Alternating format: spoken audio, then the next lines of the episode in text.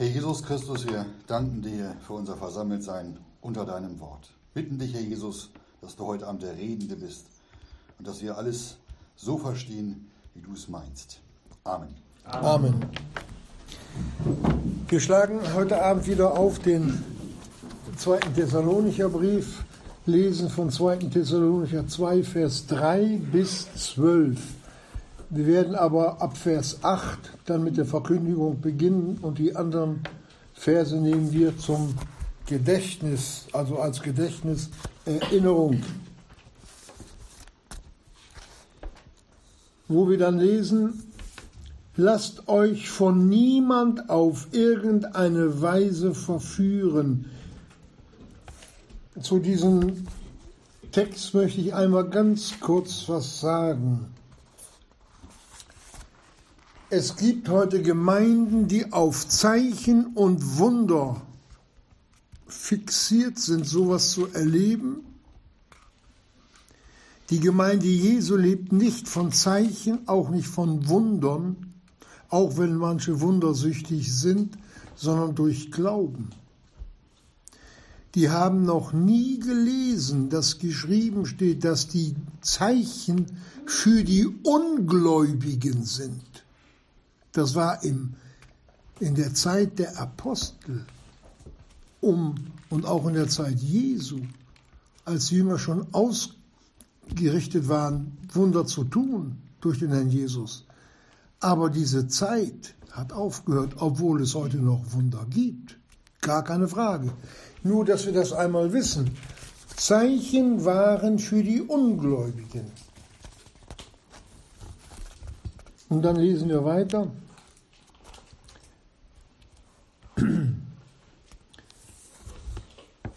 Ich lese nochmal von Anfang an. Lasst euch von niemand auf irgendeine Weise verführen, denn dieser Tag kommt nicht, es sei denn, dass zuerst der Abfall komme und geoffenbart werde, werde werden sei der Sohn, Mensch der Sünde, der Sohn des Verderbens, welcher widersteht und sich selbst erhöht über alles, was Gott heißt oder ein Gegenstand der Verehrung ist, dass er sich in den Tempel Gottes setzt und sich darstellt, dass er Gott sei.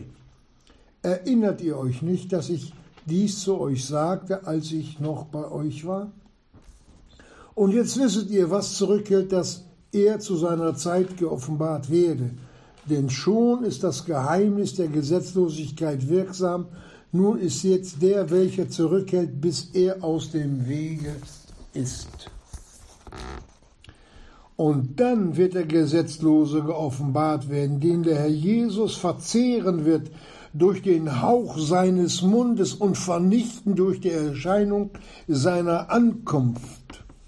Ihn, dessen Ankunft nach der Wirksamkeit des Satans ist, in aller Macht und allen Zeichen und Wundern der Lüge und in allem Betrug der Ungerechtigkeit denen, die verloren gehen, darum, dass sie die Liebe zur Wahrheit nicht annahmen, damit sie errettet würden.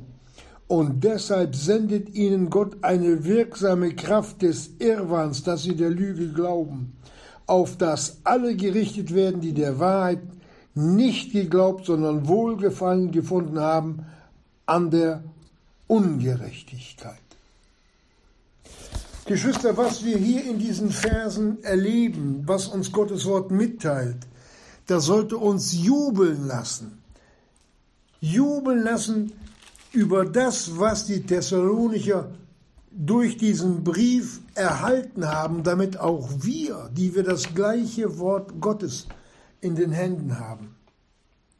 Überlegt mal, was die für eine Mitteilung gekriegt haben über den Antichristen. Und wenn wir dann im Thessalonicher Brief lesen, wie viel mal von der Wiederkunft des Herrn Jesus geredet wird, 1. Thessalonicher 4 Abvers 16, wir dann lesen, wie detailliert da die Wiederkunft, die Entrückung mit den Toten, wie die, der ganze Ablauf, das haben diese Geschwister alles zu hören und zu, ja, für mich vor die Augen des Herzens gestellt bekommen.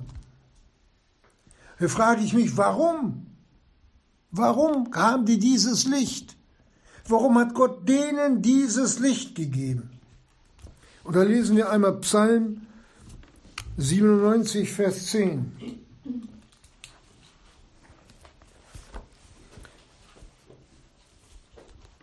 Da heißt es, die ihr Jehova liebet, hasset das Böse, er bewahrt alle Seelen seiner Frommen, aus der Hand der Gesetzlosen errettet er sie.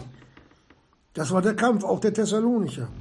Und dann heißt es Vers 11, Licht ist gesät dem Gerechten und Freude den vor Herzen Aufrichtigen. Licht ist gesät dem Gerechten. So wie das Samenkorn oder eine andere Samen in die Erde kommt und es dann aufsprießt zu seiner vollen Größe.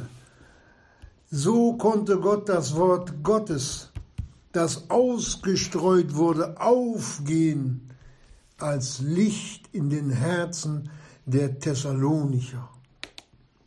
Hier sehen wir diese Stellung dieser Geschwister, wie sie vor Gott wandelten. Da waren keine Heimlichkeiten mehr, die waren offenbar und die wollten offenbar sein vor Gott. Und eine Parallele finden wir noch in der Offenbarung, Geschwister. Hören wir das mal genau, was uns die Bibel da sagt. Offenbarung Kapitel 1, Vers 1, Offenbarung Jesu Christi, welche Gott ihm gab dem Sohne Gottes, um seinen Knechten zu zeigen, was bald geschehen muss. Um seinen Knechten zu zeigen, was bald geschehen muss. Das, was die Offenbarung hier im ersten Vers uns zeigt, das hat er damals schon den Thessalonichern gegeben die Licht hatten über die kommenden Dinge, wie sie in der Offenbarung dann beschrieben sind, als letztes Buch in der Bibel, als Abschluss. Warum?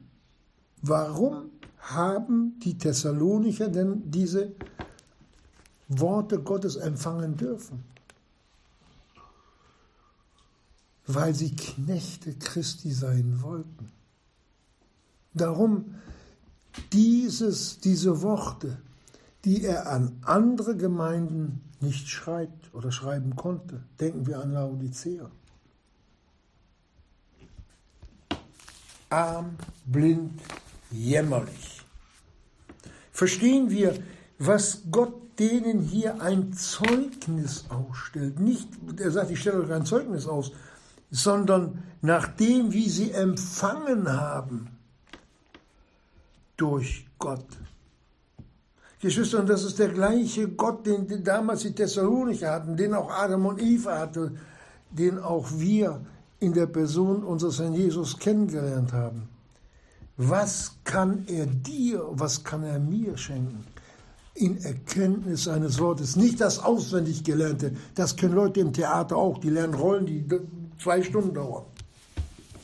Sondern das Wort Gottes ausgelebt, wo Gott Bestätigung gibt, wo keine Streitfragen mehr sind, wo Demut zu Hause ist, wo Liebe und Glauben die Menschen führt und lenkt und leitet. Und wo das Ich völlig verschwunden ist, sondern wir, die Gemeinde und du, Herr Jesus. Das ist hier die Stellung, in der sich die Thessalonicher befanden. Trachtet zuerst nach dem Reiche Gottes und nach seiner Gerechtigkeit, und alles andere wird euch hinzugefügt werden. Zuerst der Herr Jesus und dann nochmal der Herr Jesus und dann nochmal der Herr Jesus und wenn dann Zeit ist, kommt auch das andere dran. So haben die gelebt. Da gab es auch Ausrutscher. Da sind auch welche mal gefallen, aber die sind aufgestanden. So wie ein Kind, das hinfällt, zur Mama läuft und sagt, Mama, hier, guck mal, und dann von oben bis unten voller Schlamm, weil es in der Pfütze gelegen hat. Die Mama nimmt es, sie macht gar nicht viel her und wäscht es und ist gut. So macht's der Herr Jesus. Wir hatten ja in der letzten Stunde noch über den Heiligen Geist geredet. Und wir müssen immer wieder darauf hinweisen, Geschwister, das ist nicht nur der Heilige Geist. Er gehört, er ist Gott, Gott Vater, Gott Sohn, Heiliger Geist, wenn es auch schwer zu verstehen ist. Ich kann es nur so sagen, eine Hand hat fünf Finger, jeder hat eine andere Funktion, jeder Finger. Und so ist es auch in der Gottheit aufgeteilt. Der Vater ist der Allesgebende. Der Sohn ist der Ausführende und der Heilige Geist ist der, der die Gemeinde gründet, leitet und sie entrückt. Jetzt ganz grob zusammengefasst. Jeder hat seine eigene Aufgabe. Und vor allen Dingen ist es dem Heiligen Geist aufgelegt vom Herrn Jesus, den Herrn Jesus groß zu machen und das hat er bei den Thessalonichern geschafft. Hier war die volle Wirkung des Heiligen Geistes möglich, weil kein Aber und kein Wenn, keine Ausreden, sondern Überwindertum. Ich will dem Herrn Jesus nachfolgen, nicht mit Worten, sondern mit von Herzen. So wie Gottes Wort es uns sagt. Und dann hat der Heilige Geist noch etwas. Er hat uns versiegelt. Und das ist das Siegel, das niemand, niemand brechen kann. Niemand. Wer das verleugnet, Geschwister, der stellt Gott als Lügner hin. Der stellt Gott als Lügner hin.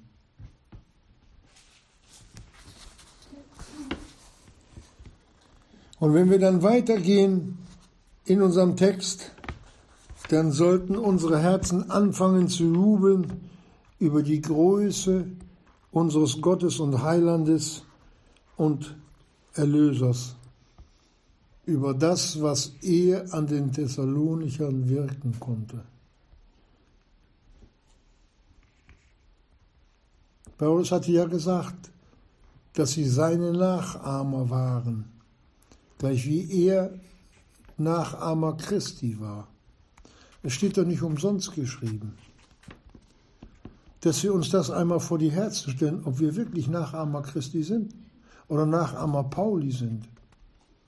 So wie Gottes Wort es meint. Es gibt so viele Meinungen, Geschwister, aber da sagt Gott nicht Amen zu. Es gibt wie viele Milliarden Menschen, wenn jeder Mensch seine eigene Meinung sagen könnte über Gott und über den Herrn Jesus, dann hätte jeder eine eigene Meinung. Das zählt vor Gott nicht. Er hat uns sein Wort gegeben und sein Wort ist das Entscheidende.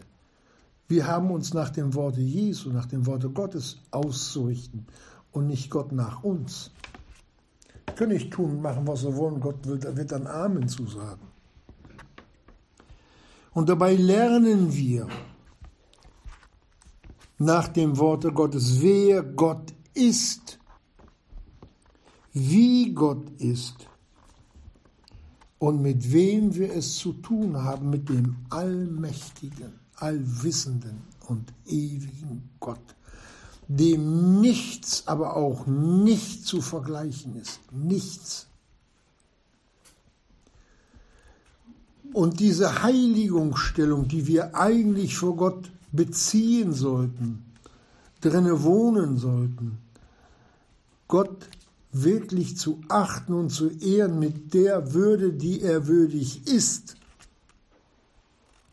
dann würde unser Glaubensleben auf einem ganz anderen Level stehen, auf einem ganz anderen Niveau. Das meiste, was Gott an seiner Gemeinde sieht, ist sowieso die Eigenwilligkeit. Die Eigenwilligkeit, die der größte Götzendienst mit sich selbst ist, denen Gott in allen Belangen widersteht.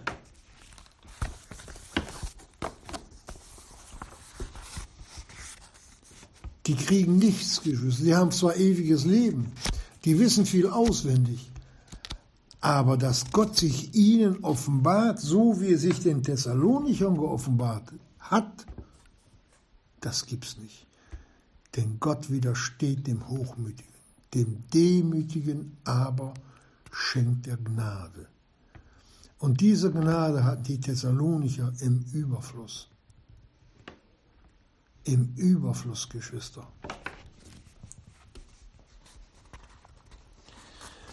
So hatte sich Gott in den Thessalonicher Brief vorgestellt und damit auch uns. Es ist der gleiche Gott. Er ist derselbe, gestern, heute und in Ewigkeit.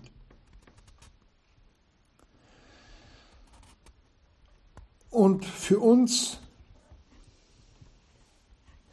ist es die Zeit, dass der Jesus wiederkommt um uns abzuholen. Und natürlich stehen wir auch in voller Hoffnung und in der Erwartung dessen, dass wir nicht in die 70. Jahrwoche kommen können. Das ist Leben, Geschwister, geistliches Leben. Wenn wir auf den Herrn Jesus warten, und ich möchte etwas dazu sagen, überall da, wo ein leises Nein, nur ein leises Nein ist, ach Jesus, komm noch nicht, da ist noch verborgene Sündenschuld. Da sind noch schwerste dämonische Belastungen, dass man die Wiederkunft Jesu, wenn es geht, auf die lange Bahn schiebt.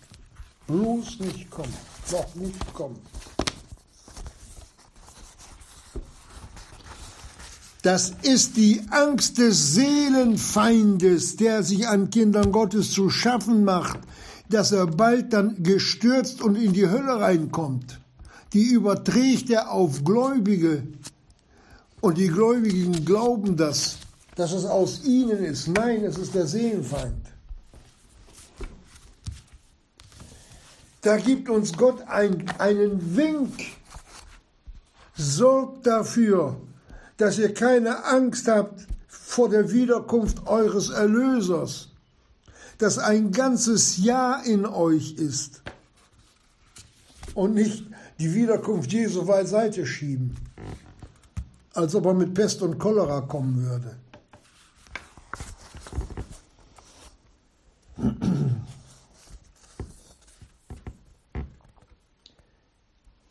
Und wenn wir jetzt in die nächsten Verse hineingehen, da zeigt uns Gott auch nur ein Teilchen seiner Allmacht, Geschwister. Wir wissen doch gar nicht, mit wem wir es wirklich zu tun haben. Ich möchte ein Wort dazu sagen. Wenn der Sohn Gottes, den wir den Herrn Jesus nennen, ein Wort seines Schöpferwortes zurücknehmen würde. Denn er hat die ganze Schöpfung erschaffen. Dann würde das ganze Universum zerfallen. Er trägt alles selbst die Umlaufbahn der Planeten, auch unserer Erde, alles. Haben uns da schon mal Gedanken drüber gemacht? Und wenn er dann sagt, dass die Himmel, das ganze kosmische All in Feuer vergehen wird, mit wem wir es zu tun haben, dass dieses kosmische All auch vergeht, weil die Menschen gesündigt haben. Alles, was Sünde gesehen hat, wird zerstört. Und die Urheber, die das ganze Erdenrund und das ganze kosmische All wirklich zur Zerstörung freigegeben haben, das sind wir Menschen durch unsere Sünden und uns hat er erlöst und hat dafür sein kostbares Leben, sein kostbares Blut gegeben unter unsagbaren Leiden? Haben wir uns noch nie Gedanken darüber gemacht, was wir in den Augen Gottes geliebt sind? Kann er es dann nicht zurückerwarten, dass wir ihn auch allein über unsere Erlösung stückweise ab und zu mal im Gehorsam das tun, was er von uns verlangt? Wenn wir lesen, dass Gott treu ist und gerecht ist, dann müssen wir uns mal fragen, ob wir auch dieses Sein Wesen an uns haben, Treue.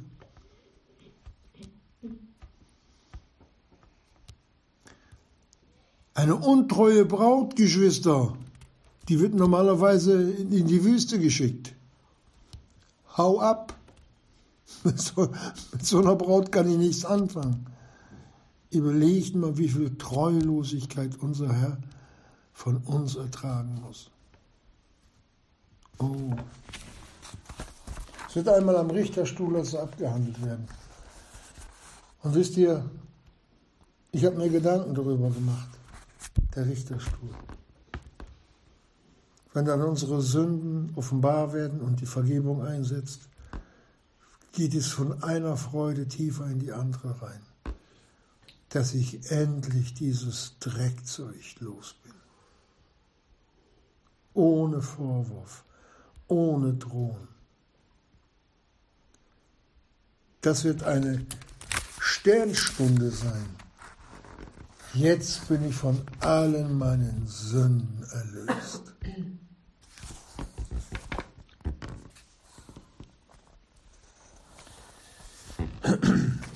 Wir gehen weiter.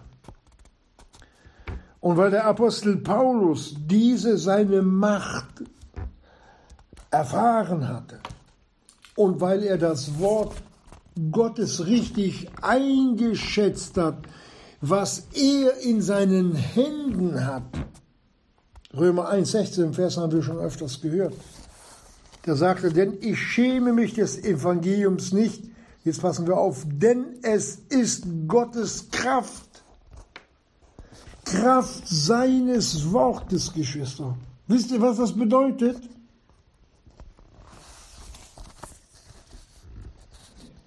wenn das Wort mit Glauben verbunden ist, was wir hier alles anstellen können, ich meine im Positiven, gottgemäß, wie Gott mit uns ist,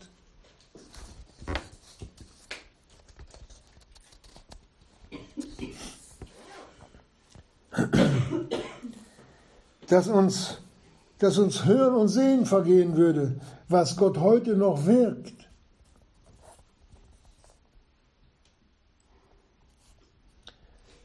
Aber es geht nur, wenn wir in der Verbindung mit seinem Wort leben, wenn es uns der Wegweiser ist für unseren Wandel.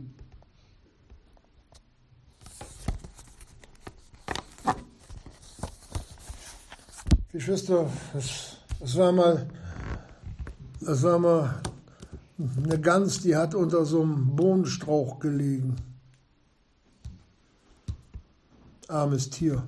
Und da fiel tatsächlich eine Bohne von der Bodenstange runter ihm auf den Kopf. Die ist dann losgelaufen zu Vater Fuchs und hat gesagt, ich brauche Hilfe. Ja, sagt, du brauchst Hilfe. Ja, warum denn? Mir ist der Himmel auf den Kopf gefallen. Da hat der Vater Fuchs gesagt, du, ich kann dir helfen, komm mit. Was mit der Gans passiert ist, könnt ihr euch ja vorstellen. Und so machen es die Gläubigen. Da ist was passiert, denen ist dann der Himmel auf den Kopf gefallen. Und dann laufen sie zum Gevatter Fuchs, den Pferdefüßigen.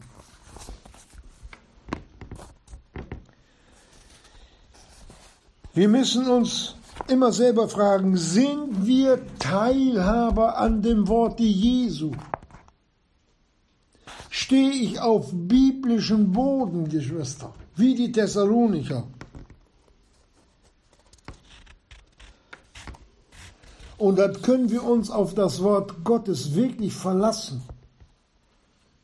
Wenn wir im Alten Testament lesen, dass 300 Prophezeiungen eingetroffen sind, Biblische Prophezeiung, ich möchte nur eine mal da rausnehmen, Psalm 22,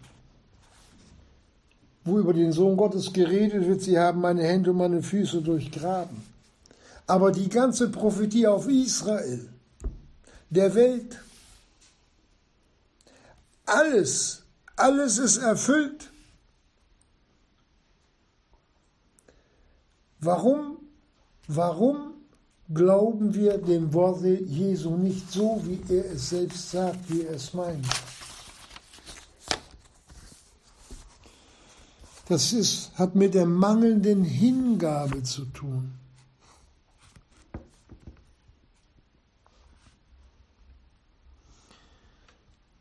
Und wenn wir dann lesen, dass der, dass der, der David schon sagt, denn meine Seele wirst du dem Scheol nicht lassen, wirst nicht zugeben, dass dein Frommer die Verwesung sehe.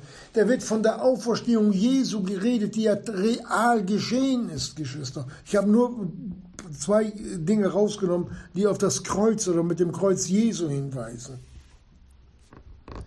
dass uns bewusst ist, dass das Wort Gottes nur Wahrheit ist.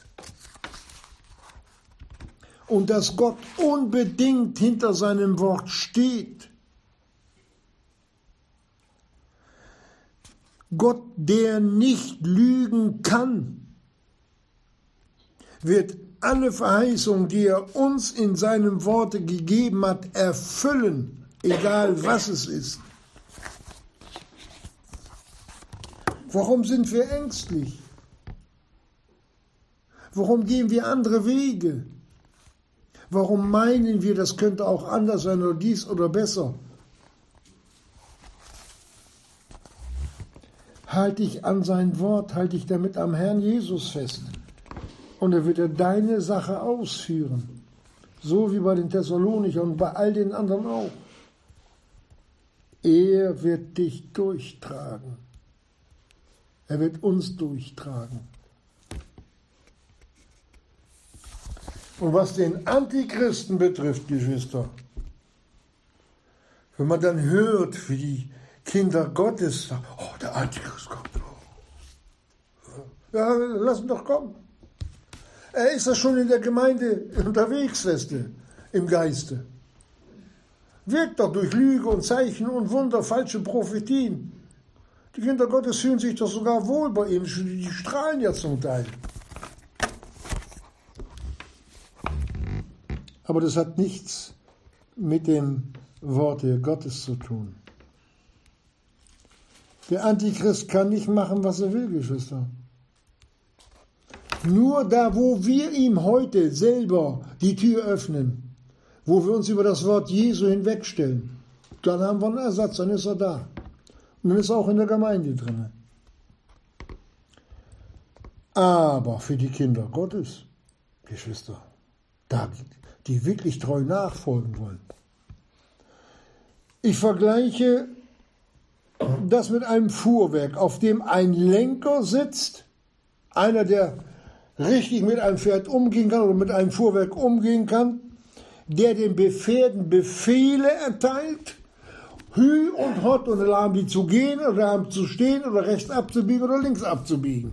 Und wenn er sagt, halt, dann ist halt, dann zieht er die Zügel an. Und dann bleiben diese großen Gäule stehen. Genau so hat der Herr Jesus die Zügel für den Antichristen in seiner Hand. Und er kann nicht rechts, er kann nicht links, der kann nicht geradeaus, nicht vor, nicht zurück, wenn Gott ihn nicht lässt. Das ist unser Gott. Und so bleibt er auch. Egal was geschieht, es muss alles über Gott laufen.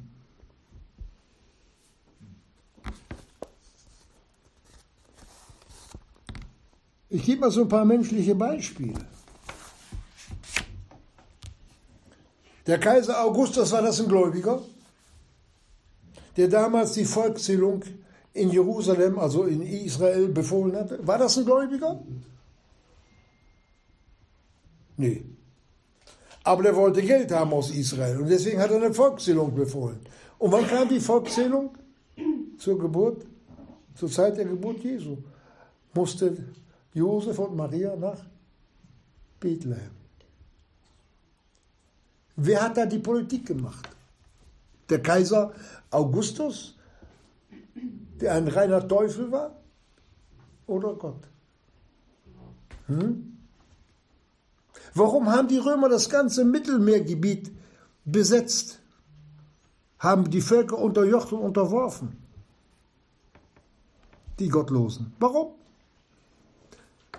Die haben ganz das ganze Mittelmeer umrundet mit Straßen. Die haben tausende von Kilometer Straßen gebaut. Äh, wisst ihr, wer da drauf dann lang marschiert ist? Der Apostel Paulus. Ja, Gott macht auch Politik. Wir müssen nur die große Hand unseres Gottes hinter diesen Führungen sehen. Oder Alexander der Große, das war ein Mörder. Der hat seinen eigenen guten Freund da im Suff gekillt. Das war, der hat Griechisch gesprochen. Der hat Persien unterworfen. Der ist bis nach Indien marschiert, der in Afrika, Alexandria, Ägypten. Ratet mal warum. Weil Griechisch Weltsprache wurde für das Evangelium. Die konnten in, die konnten in Indien Griechisch lesen. Die konnten in Persien Griechisch lesen.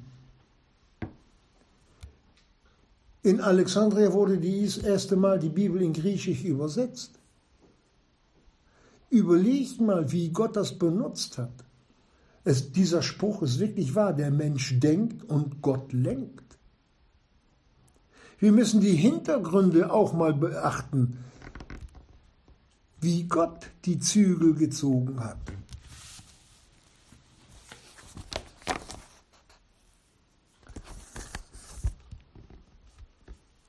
Unser Kleinglaube ist doch der größte Hemmschuh. Wie auf, ein, wie auf einer Bahnschiene, nicht, wenn so ein Hemmschuh liegt, dann rutschen die Waggons da den Berg runter, die Rampe runter auf den Hemmschuh und da bleibt alles stehen. Also darf der Antichrist auch nicht in der Person auftreten, solange die Gemeinde Jesu hier auf der Erde weilt. Er muss so lange warten nach dem Willen und Befehl Gottes, bis der letzte Mensch, der errettet werden muss, auch errettet ist, Geschwister.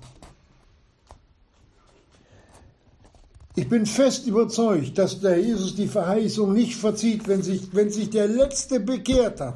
Der hat, der hat gerade den Herrn Jesus in sein Leben aufgenommen. Der kann noch nicht mehr mehr Amen sagen. Dann sind wir beim Herrn Jesus schon entrückt in einem Nu, en Atomos, sind wir weg. Und das Ereignis steht der Gemeinde Jesu in der letzten Zeit zu, dass selbst die Letzten die große Gnade haben, nicht mehr sterben zu müssen. Aber wir werden verwandelt in einen geistlichen Leib während der Entrückung. Und wenn wir dann zu, dazu lesen, Epheser 1,4, wie er uns auserwählt hat in ihm vor Grundlegung der Welt, dass wir heilig und tadellos sein vor ihm in Liebe. Und das waren die Thessalonicher. Und uns zuvor bestimmt hat zur Sohnschaft durch Jesum Christum und sich selbst nach dem Wohlgefallen seines Willens zum Preise der Herrlichkeit seiner Gnade, worin er uns begnadigt hat, also unser Gott und Vater, in dem Geliebten, in welchem wir die Erlösung haben durch sein Blut, die Vergebung der Vergehungen, nach dem Reichtum seiner Gnade, welche er gegen uns hat überströmen lassen in aller Weisheit und Einsicht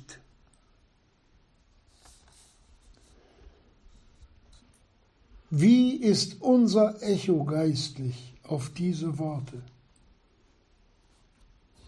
Was ist unser Echo? Was hört der Herr Jesus von uns?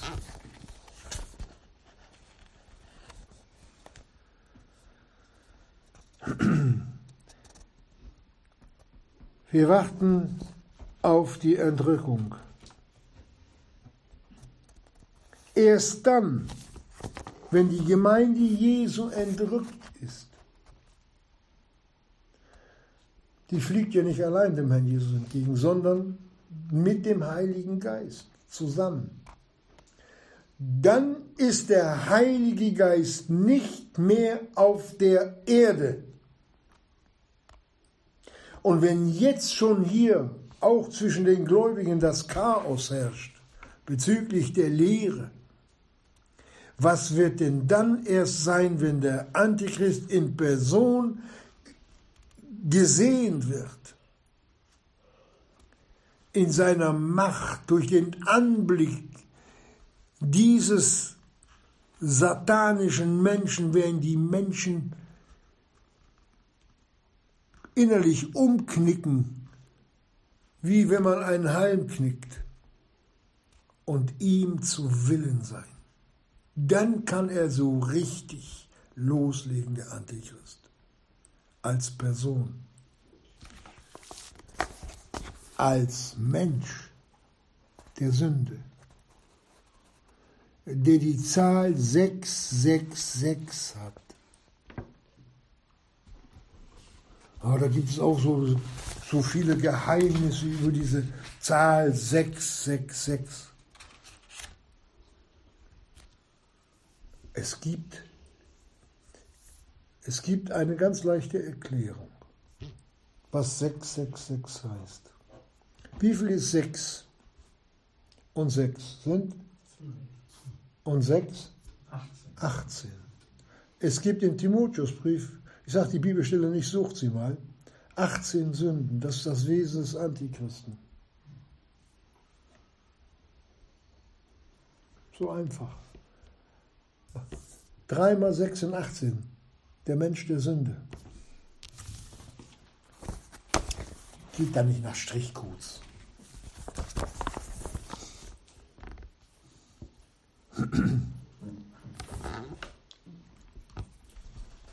Also, wenn keiner der Gemeinde mehr hier ist, weil wir alle, ich wiederhole das nochmal, alle gemeinsam entrückt werden, dann ist der Heilige Geist nicht mehr da, weder in der Gemeinde noch als Person, der den Antichristen zurückhält. Und dann, wenn wir weg sind, geht es für uns zum Richterstuhl und für die Erde geht es dann drei Jahre etwa, also dreieinhalb Jahre in einen Scheinfrieden. Er wird den Juden sagen, ich bin der Messias. Ja, und sie werden glauben, erinnert ihr euch nicht, dass ich euch damals schon gesagt habe, nicht? Der äh, zweite Bund, ja, ja, er ist es. Aber denkt ja nicht, dass das erst in der 70. Jahrwoche schon geschieht oder erst geschieht. Vorläufer haben wir heute auch schon. Mende, vor kurzem ist jemand gestorben, den haben sie für den Messias gehalten in Amerika waren sie sehr enttäuscht, dass er gestorben ist. Äh, aber der Messias tritt nicht in Amerika auf. Wo kommt er hin? Israel.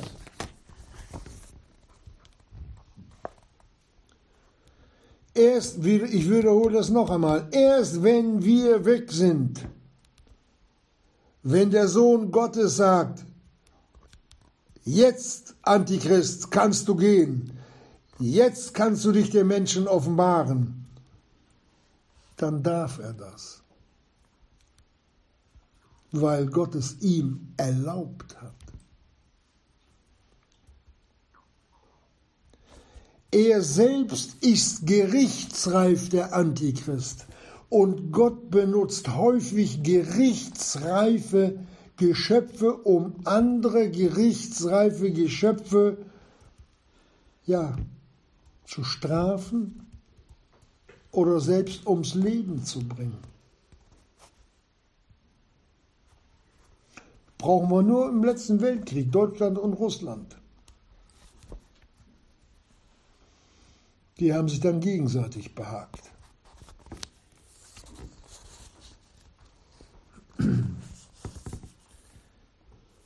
So sieht das aus. Die Bibel sagt dahingegeben. Und heute reden auch Dämonen durch falsche Propheten, die da sagen, ein bisschen religiös, religiös sein ist schon in Ordnung, aber mach's nicht so dolle. Dass man doch Gott eigentlich gar nicht so nötig hat. Guck mal, wie gut es uns geht. Es reicht, ein guter Mensch zu sein. Und die Hölle, naja, die haben schon immer Angst damit gemacht. Es geht doch nur darum, um uns, um dich gefügig zu machen. Es geht doch um die Kirchensteuer. Verstehst du? Gott ist ganz anders. Ach, er ist der liebe Gott.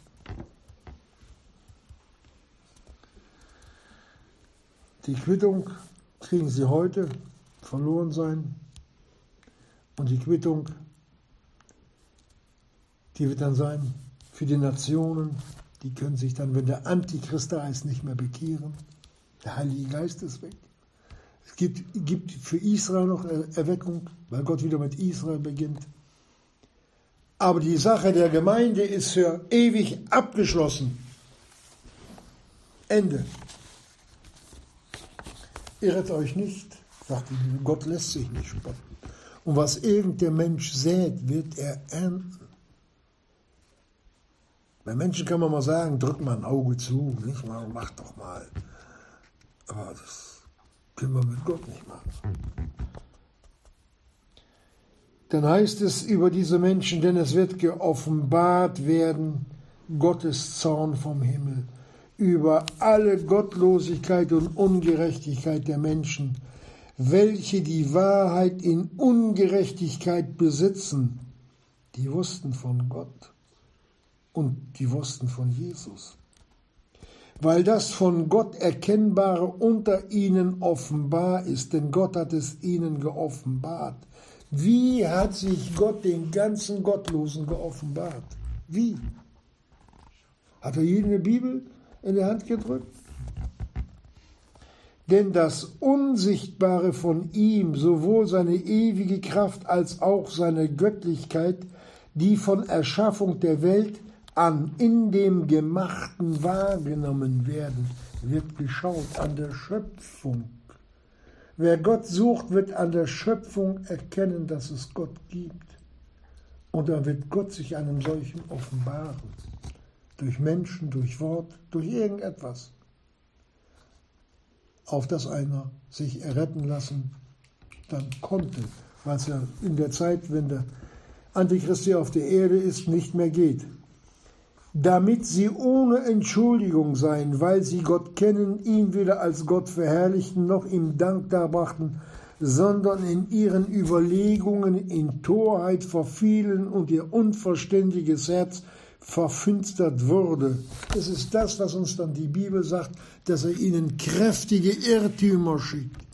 Gott selbst veranlasst, dass diese Leute, die schon belogen sind, noch immer in tiefere Lügen hineingedreht, hineingerissen werden, weil sie ihn nicht haben wollten.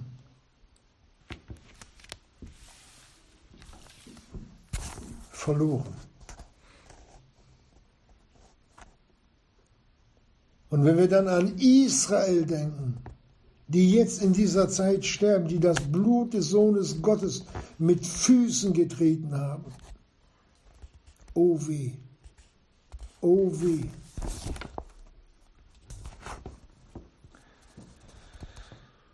Und woran liegt es, dass sie Gott nicht haben wollten? Weil sie sich selbst für Weise ausgaben. Ah, ich weiß es besser als ihr. Ja, ja, das mit Gott machen wir schon. Ja, ja, ja.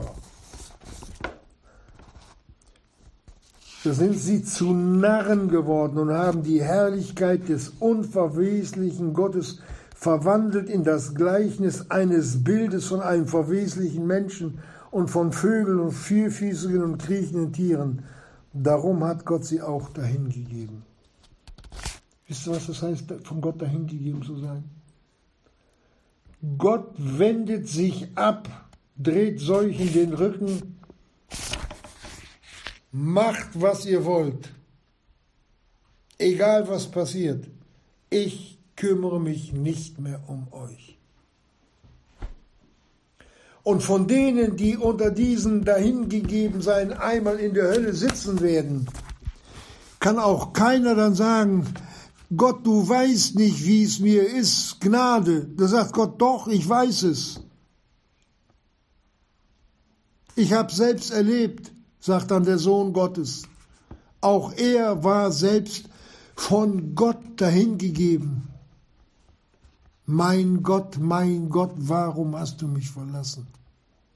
Gott hatte sich von ihm abgewandt.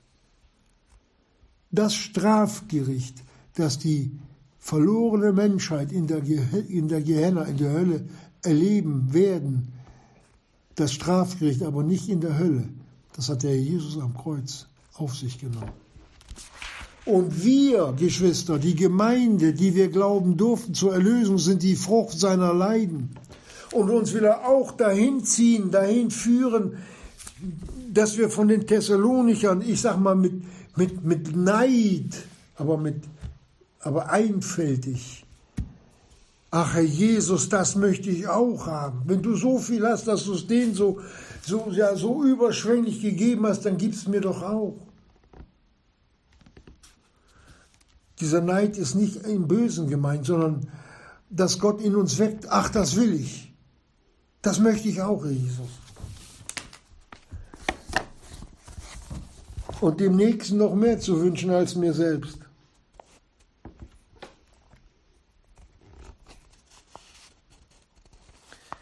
Und wenn wir dann lesen von den großen Versprechungen, die alle auf uns warten, ach, das große Glück, die großen Erweckungen, wenn die Gemeinde Jesu weg ist.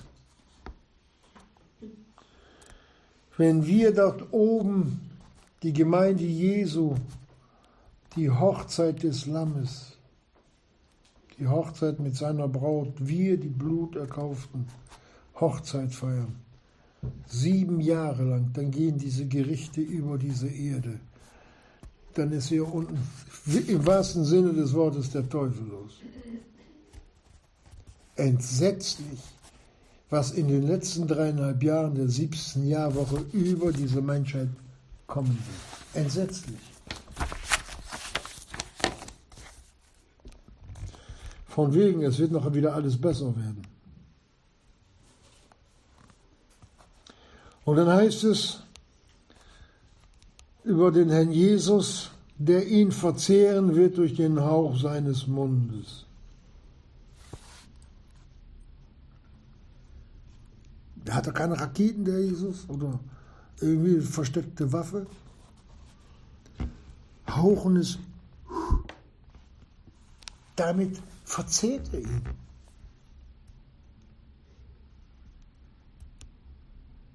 Wisst ihr, was uns die Bibel mitteilt? Über die große Leichtigkeit unseres Herrn Jesus, ihn zu vernichten. Nicht mehr. Verstehen wir, wer Gott ist, wer der Sohn Gottes ist?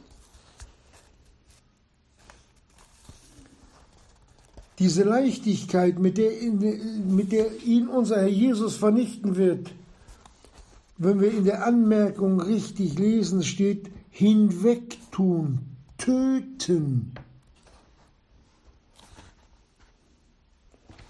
Er tötet den Antichristen nach dem Leibe, der ja auch im Fleische hier auf der Erde kommen wird.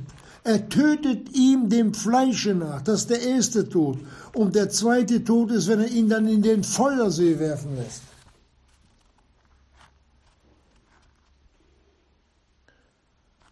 Ich frage mich nur, warum die Gemeinde Jesu so vor diesen Antichristen zittert. Wie belogen müssen solche sein?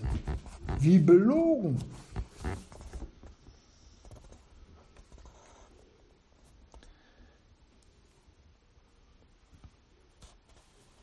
selbst den Zeitpunkt, wann der Antichrist dieses Schicksal erleiden wird, hat uns Gott in seinem Wort mitgeteilt. Nicht vage vielleicht, wann irgendwo, nein. Und wisst ihr warum und wann? Bei seiner Ankunft. Es gibt seine erste Ankunft, das ist bei unserer Entrückung. Richterstuhl, Hochzeit, wenn wir dann mit ihm, mit ihm, das erste Mal mit für uns und das zweite Mal, wenn er kommt, mit uns. Da sind wir dabei als der geistliche Christus. Bei seiner Ankunft, bei seiner zweiten Ankunft wird das geschehen. Seine Brautgemeinde, wir alle, die wir herrlich gemacht worden sind, wir sind geistlich der Christus, er das Haupt und wir die Glieder. Diese Ankunft, wo wir mit ihm kommen müssen, weil es so geschrieben steht, wir sind dabei. Wir sehen, mit welcher Leichtigkeit der Antichrist, der sein Leib stirbt und wie er dann in die, in die Hölle geworfen wird. Es ist auch nur ein Todeskandidat, obwohl er frech ist und ganz frech auftritt. Und wenn sich ja, auch Gläubige davon beeinflussen lassen, dann liegt es nicht am Herrn Jesus, dann liegt es an uns oder in der Gemeinde, wo keine Belehrung ist oder da, wo Belehrung ist, und wo sie sich nicht belehren lassen. Ich meine aber, ich denke aber, es müsste anders sein. Tja. Ich wiederhole es nochmal. Erste Ankunft Jesu, um uns zu holen, ist in Wolken. Mit ihm hoch und bei seiner zweiten Ankunft nach der Hochzeit des Lammes mit seiner Versammlung mit uns runter. Und dann geht es dem Antichristen an den Krage. Da macht Gott ihm durch mit Leichtigkeit. Wenn ich sage Gott, der Sohn Gottes ist Gott, ist es zu Ende mit ihm.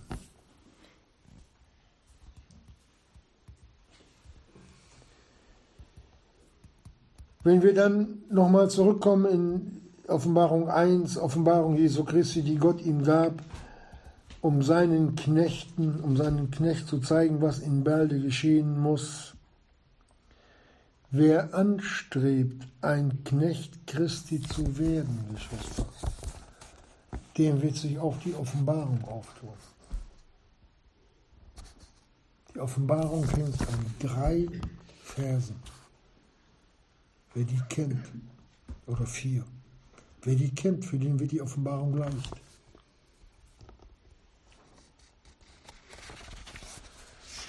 Ja, deswegen konnte der Apostel den Thessalonicher so viel schöne Mitteilungen machen, die sie auch mit Glauben empfangen und aufgenommen haben. Und diese wunderbare Begebenheit, die die Thessalonicher mit dem Herrn Jesus ja hatten durch sein Wort, das fehlt häufig den Kindern Gottes. Und am besten merkt man es daran, sie fürchten sich. Da merkt man das. Wir machen jetzt noch einen kleinen Einschub. 2. Thessalonicher 2,9. Ihn, dessen Ankunft nach der Wirksamkeit des Satans ist, in aller Macht und Zeichen und Wundern der Lüge da sich der Zeit nach, da er der Zeit nach nur wirken darf in der 70. Jahrwoche durch seine Lüge und Lügen sich der Menschheit, der Religiösen auch bemächtigt hat, folgendes mit Wundern der Lüge, Zeichen und Wundern, Heilungen, Feuer vom Himmel, beeindruckt er die Menschen und selbst die meisten Juden, ausgenommen die Märtyrer, die 288.000 und die 144.000, für die Gott einen Neuanfang im gespaltenen Ölberg macht. Und wenn wir dann 2. Thessalonicher 9 dazu, 2 Vers 9 nehmen, dessen Ankunft nach der Wirksamkeit des Satans ist, das ist der Antichrist, in aller Macht und allen Zeichen und Wundern der Lüge. Und in allem Betrug der Ungerechtigkeit denen, die verloren gehen. Darum, dass sie die Liebe zur Wahrheit nicht annahmen, damit sie errettet würden. Und deshalb 2. Thessalonicher zu 11, sendet ihnen Gott eine wirksame Kraft des Irrwahns, dass sie der Lüge glauben. Verhärtung durch Sünde. Geschwister, diese Verhärtung durch Sünde sehen wir schon beim Kain. Gott hatte ihn gewarnt. Er hat seinen Bruder erschlagen und danach ging er vom Angesicht Gottes weg. Bei Noah eine ganze Menschheit, die sich abgewandt hat. Acht Seelen, vielleicht, vielleicht waren es schon Millionen von Menschen. Nur acht wurden gerettet. Bei Pharao. Was war mit Pharao? Bei den Plagen. Er wurde immer härter, immer härter. Bis Gott dann die Erstgeburt schlug. Pharao ein Bild des Teufels, des Satans, der auch seinen Sohn verloren hat. Ein Bild auf den Antichristen. Wo dann später dann, nachdem der Antichrist geschlagen ist, auch der Satan dieses selbe Schicksal erleiden wird. Hölle. Und so geht es auch weiter durch die Gemeinden. Ein ganzes Jahr, ein halbes Jahr, ein Nein zu Gottes Wort. Dass die, welche sich Christen nennen, aber keine sind, die werden natürlich mit in die 70. Jahrwoche hineingehen. Die werden den Antichristen sehen, wenn das Chaos über diese Erde kommt, Geschwister. Überlegt euch mal in dem Moment, wo die Gemeinde Jesu entrückt wird, was dann los ist, wenn die Ordnungen zusammenbrechen. Und überall da, wo Kinder Gottes waren, kein Heiliger Geist mehr da ist, der zurückhält. Das Böse wird überschäumen.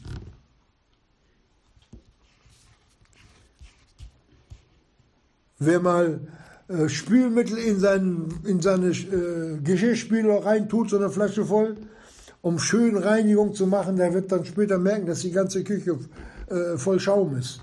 So wird es überschäumend sein, das Böse hier auf dieser Erde. Das wird grausam sein.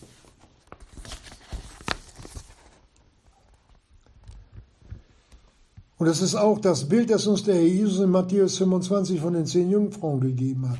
Fünf sind errettet, fünf, die da bleiben. Die mit in die 70. Jahrwoche gehen. Selbst in der 70. Jahrwoche werden die dann schreien, Herr Jesus, was ist los? Und der Sohn Gottes antwortet ihnen dann ich kenne euch nicht. Die Zeit der Gnade ist vorbei. Man wollte Jesus nicht haben. Eine ganz, ganz schreckliche Zeit kommt über diese Erde. Wie unendlich dankbar dürfen wir dem Herrn Jesus sein, dass uns diese Dinge nicht betreffen. Dass wir sie, ich sage mal, oben aus Gottes Loge nach unten betrachten können. Wenn wir da oben sind und dann sehen, was über diese Erde losgeht und über die Menschen kommt, dann werden wir vor dem Sohn Gottes niederfallen und ihn anbeten. Aber die weit, weit größere Anbetung, die erfolgt, wisst ihr warum? Wenn wir seine Wunden sehen, die ihm geschlagen worden sind durch uns gegen unsere Sünden und er alles vergeben hat. Dass uns die Hölle nicht mehr schrecken kann, für alle Zeit und Ewigkeit erlöst sind und wir nun wissen, das, was uns unser Glaube versprochen hat, dass wir es dann wirklich erleben. Aber wir müssen auch erkennen, dass Gott Grenzen gesetzt hat, die kein Geschöpf übertreten sollte. Machen Sie, die Folgen kommen. Und wenn Gott uns auch Grenzen gesetzt hat, geistliche Grenzen, zürnet und sündigt nicht. Wie oft werden die Grenzen, die Gott uns vorgelegt hat, in seinem Wort überstreten, überschritten. Und keine Buße, keine wirkliche Buße wird drüber getan. Und trotzdem hat Gott sich in seiner Güte an sein Wort gehalten und sagt jedem, und trotzdem bleibst du errettet. Weil das Blut meines Sohnes dich erkauft hat. Du bist Eigentum unveränderlich.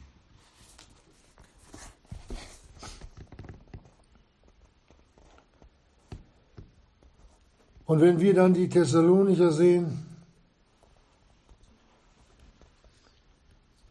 die haben keine Angst gehabt.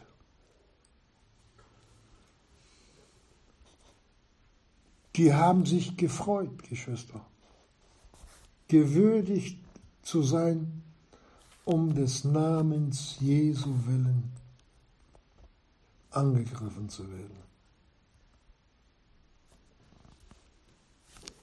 Denken wir an die Gans und die Erbse, die ihr auf den Kopf gefallen ist. Das Verhalten der Kinder Gottes heute.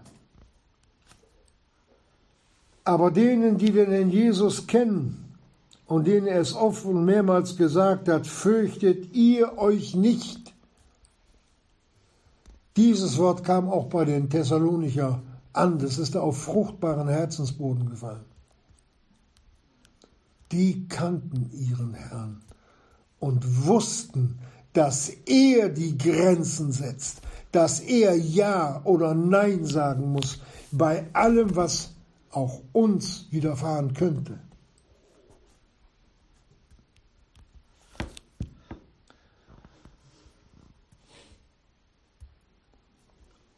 und denen, die ein Ja und ein Amen zu all dem haben, was der Jesus sagt, denen sagt er auch so, wie es den Philippern, den, ja, den, der äh, Philippi-Gemeinde gesagt hat, Offenbarung 13, siehe, ich habe eine geöffnete Tür vor dir gegeben, die niemand zu schließen vermag, denn du hast eine kleine Kraft und hast mein Wort bewahrt und hast meinen Namen nicht verleugnet. Wie häufig bleiben Kinder Gottes stumm vor einer verlorenen Welt, wenn es heißt, in ein Jesus mit Namen zu bezeugen. Und wenn wir dann in Offenbarung 3.10 lesen, weil du das Wort meines Ausharren bewahrt hast, werde auch ich dich bewahren vor der Stunde der Versuchung. Das ist der Abschluss jetzt. Das ist die 70. Jahrwoche. Das ist an seine Gemeinde, auch an uns gerichtet, die über den ganzen Erdkreis kommen wird. Auf Griechisch heißt Erdkreis Ykme. Und wenn wir dann lesen, Ykme, Die Stunde der Versuchung, die über den ganzen Erdkreis, über Ökme, über die Ökumene kommen wird. Dann können wir uns daran erschaudern, dass eine ganze, auch gottlose wie auch eine religiös gottlose Welt verloren geht. Und wir, die wir nur eins wussten, uns an den Namen Jesus zu klammern mit der Bitte, rette mich und meine Seele, vergib mir all meine Sündenschuld, uns hat er angenommen. Und bleiben bewahrt vor dieser schrecklichen 70. Jahrwoche. Wir haben mit der nichts mehr zu tun. Gar nichts. Wir erleben zwar das Vorgeplänkel. Das ist so, wenn die Flut kommt, dann steigt das Wasser um drei, vier Meter hoch irgendwo. Wir befinden uns im Watt und dann merken wir so langsam, umspült uns bis zum Knöchel das Wasser. Oh, dann geht es bis zum Wad und Knie. So etwa sind wir jetzt auch in dieser Zeit. Aber die volle Flut, die erreicht uns nicht. Und dafür sei dem Herrn Jesus wirklich Dank und Anbetung, dass er uns solche Dinge mitteilt, dass wir ohne Angst ihm entgegengehen können. Mit der Bitte, Herr Jesus, komm doch bald. Amen.